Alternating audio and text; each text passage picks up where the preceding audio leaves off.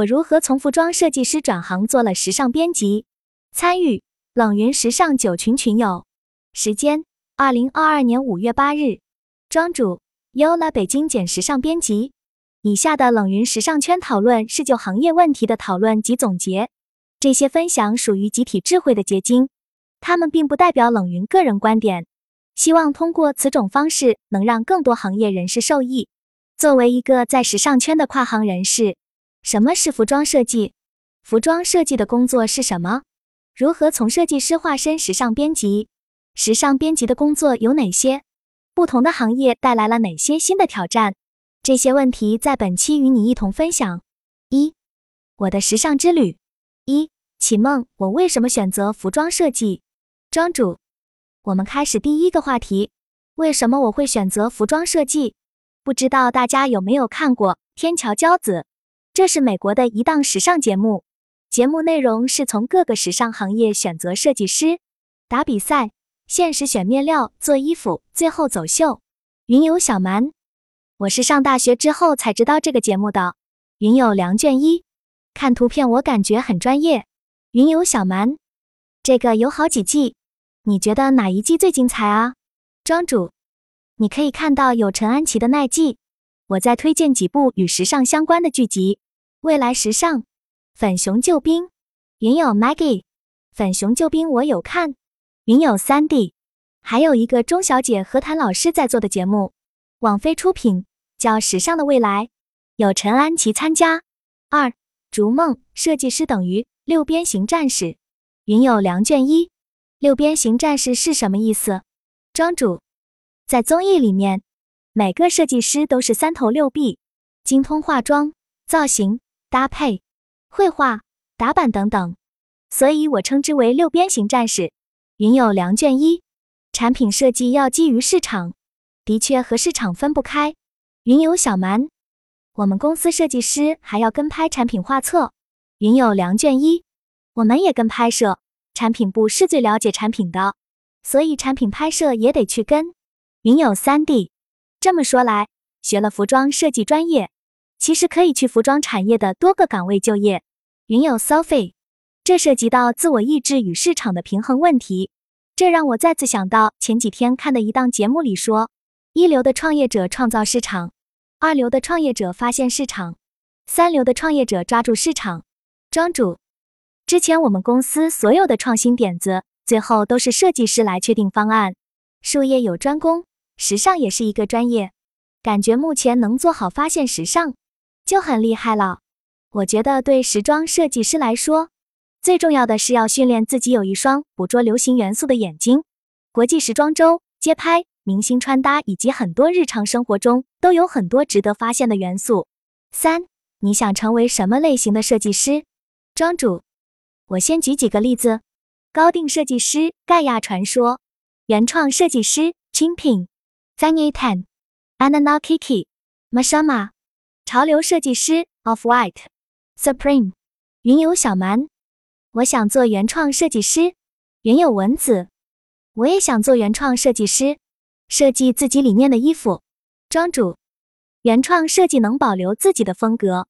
我觉得对于中国的设计师来说，时尚的分类大致就是大厂设计、原创设计、小众电商。云有梁卷一。大厂设计更容易生存，原创设计能不能活下去要看很多因素了。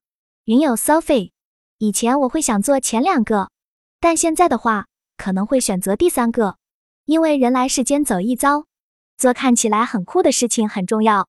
但如果自己的作品能实打实的影响到更多人，想想看，其实是贡献了更大的价值。云有梁卷一，所以一定要有目标地高效学习。没有目标的盲目努力是不可取的。二，我的职业跳跃。一，分梦时尚行业的选择性。庄主，时尚行业有很多不同岗位，大家目前都想做哪一类呢？云有梁卷一，我现在属于设计行业。云有 Maggie，我做过的有时尚编辑、造型运营、管理等岗位。越到最后，一个人越有可能成为全能选手。庄主。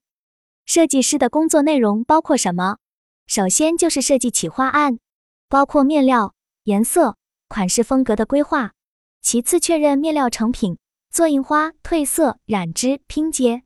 款式上根据市场的趋势调整设计元素，比如荷叶边设计、漩涡设计、结构设计。再者，条板做批样，条板批样。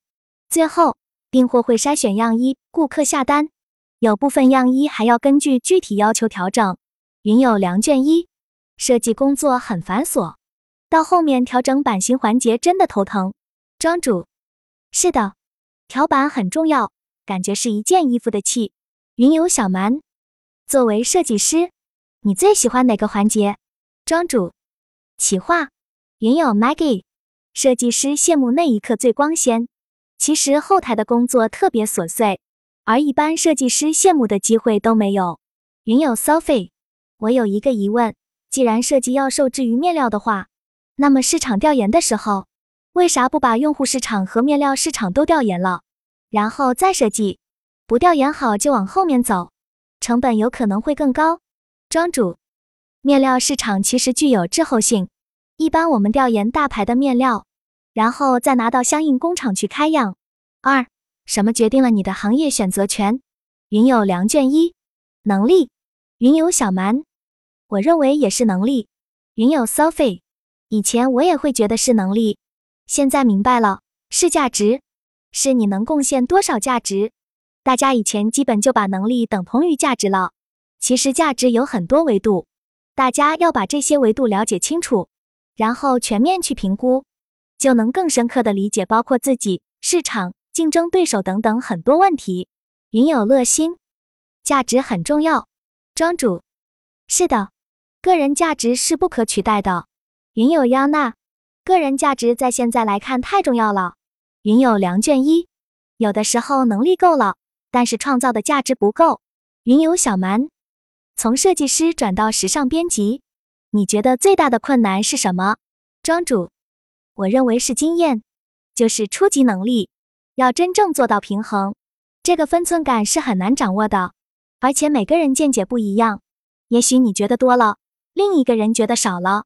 三，造梦从时尚编辑重新起跳。庄主，随着行业的细化。虽然我们处在同一行业，但其实有很多壁垒。以前做试调，喜欢进店铺摸面料，现在会进店铺看看他们有什么线上线下活动。云游小蛮，时尚编辑必备的几个品质，你觉得是什么？庄主，敏锐度、严谨度和想法，比如发现潜在的冬奥运动商机，这个就是敏锐度。四，时尚圈里的哪些行业正在兴起？庄主。时尚穿搭博主、美妆测评师、NFT 建模师，我觉得这些是正在开启的时尚业的萌新萌宠。云有文子，时尚穿搭博主不会已经很久了吗？云有三 D，我感觉穿搭博主好泛滥，多的我都不敢进入。庄主，穿搭博主算是自媒体运营了。云有梁卷一，三 D 确实正在兴起，虽然两年前就有人做了。庄主。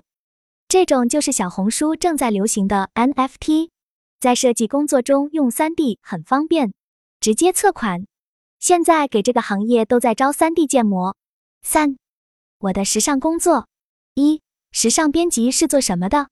庄主，其实我们算是给品牌做策划、编辑一体的，有自己的公众号、小红书，熟悉了解各大杂志，了解时尚品牌的动态。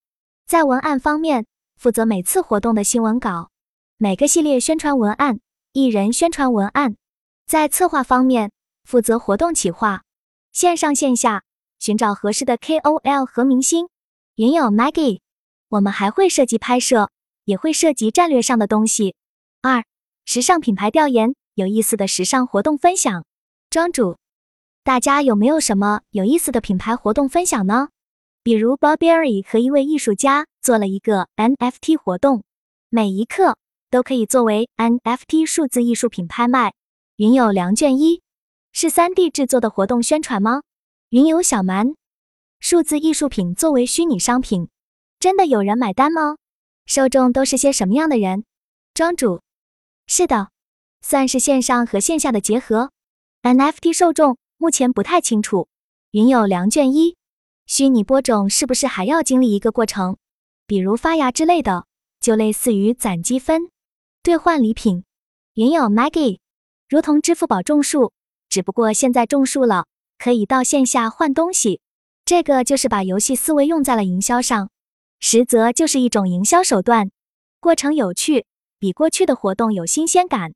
庄主，是的，用游戏思维促销。三，时尚品牌如何跟上市场发展？云友 Sophie，其实我很好奇，参加各种活动的点是什么？是满足社交需求吗？我一般看到活动页面，十秒内抓不到重点，就直接关闭。商家做线上这么多年，我基本从没参与过线上活动。刚看到说类似游戏，虽然我不懂为什么要玩游戏。但我能理解，这是一个大众的娱乐项目。云游小蛮，比如天猫双十一那个猫猫，庄主，可能是文案和图画不够吸引你。云友 Maggie，这个是针对一部分原始玩家炒作概念。云友 Sophie，我是搞不明白那个规则，觉得太繁琐了，我不愿意花时间去搞清楚那个规则。庄主，除了游戏，现在还比较流行。利用明星代言做宣传，云友 Sophie 说起营销，我见到的人里真正懂营销的很少，大部分都是只懂操作。比如某些主流的营销方式，你只要用，只要会操作，都会有一定的转化率。那么你只要保证转化率 OK，那么就可以作为一个常规的工作去做。庄主，其实所有的文案策划都是为了得到好的营销。云有良卷一。明星效应，不过我更倾向于为网络红人买单。云有 Sophie，但真正能洞察营销本质，并且靠营销的本领能杀出一片市场的人，我目前为止还没有见过。云有梁卷一，就是说只是做了这个工作，但没有真正的做到精髓。四，你们如何看待冬奥背后的时尚竞技？庄主，Tiffany 签约谷爱凌作为全球品牌代言人。Prada 也开始打造运动明星矩阵，云友梁卷一，各个品牌的反应好快。云友 Maggie 用运动明星是热潮，娱乐明星有风险。云友梁卷一，我认为还是博主靠谱。云友 Maggie 博主翻车影响面没有明星那么大。四开放性讨论一现阶段时尚行业发展方向。云友梁卷一，我想跳买手。我觉得买手比设计行业更培养商品思路，会做规划、看数据，并且专注一个平台才能做精。做什么事都是专注做好一件事，才能发展深度。换一个平台应该也不难。云友 Sophie，我感觉类似于某些账号，你会发现，即使这些人在某个平台做的是最好的，但他们也不一定能在别的平台创造同样的成功。云友 Maggie，这个平台调性。内容形式需要不同，用不同的内容形式去适应平台的不同。云游小蛮，时尚行业会走虚拟化吗？比如虚拟爱豆、虚拟服装、虚拟艺术商品。我关注的爱豆团体，他们也会出现相关的虚拟动画 IP。庄主，我认为品牌会加大虚拟的投资力度吧。云有梁卷一，我感觉还是真人的体验感更好。庄主。现在很多时尚集团都在投资虚拟开发技术了，虚拟人打卡业务也开始了。虚拟人也是热度话题之一。云有 Sophie，这个会有不适应，新兴事物都会有一个适应期。但我感觉这个东西可能不仅仅只是流星划过，它未来真的会在市场占据一席之地。不是所有人都选择，但会被某些人坚定选择。庄主，今天的分享结束了。我自己也学到了很多新的信息，也感谢大家的分享。每个行业对我都是新鲜的，还需要继续深耕。